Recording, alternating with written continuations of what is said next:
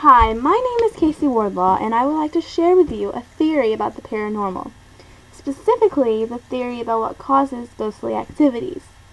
Some people would like to consider it the acts of living people who contain the ability to move objects with their mind, or telekinesis as it's called scientifically.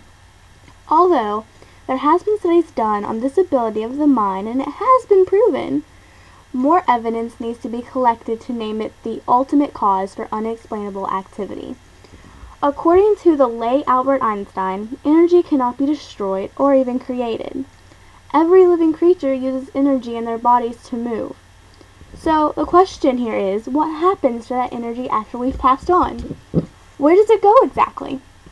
Conveniently, some religions have an answer for this, such as Christians believe that once human is passed, their soul goes on to heaven to meet the Holy Maker. But what if religion has nothing to do with it?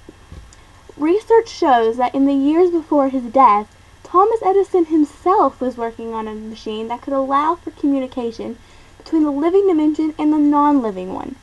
To this day, that machine remains completely unfinished.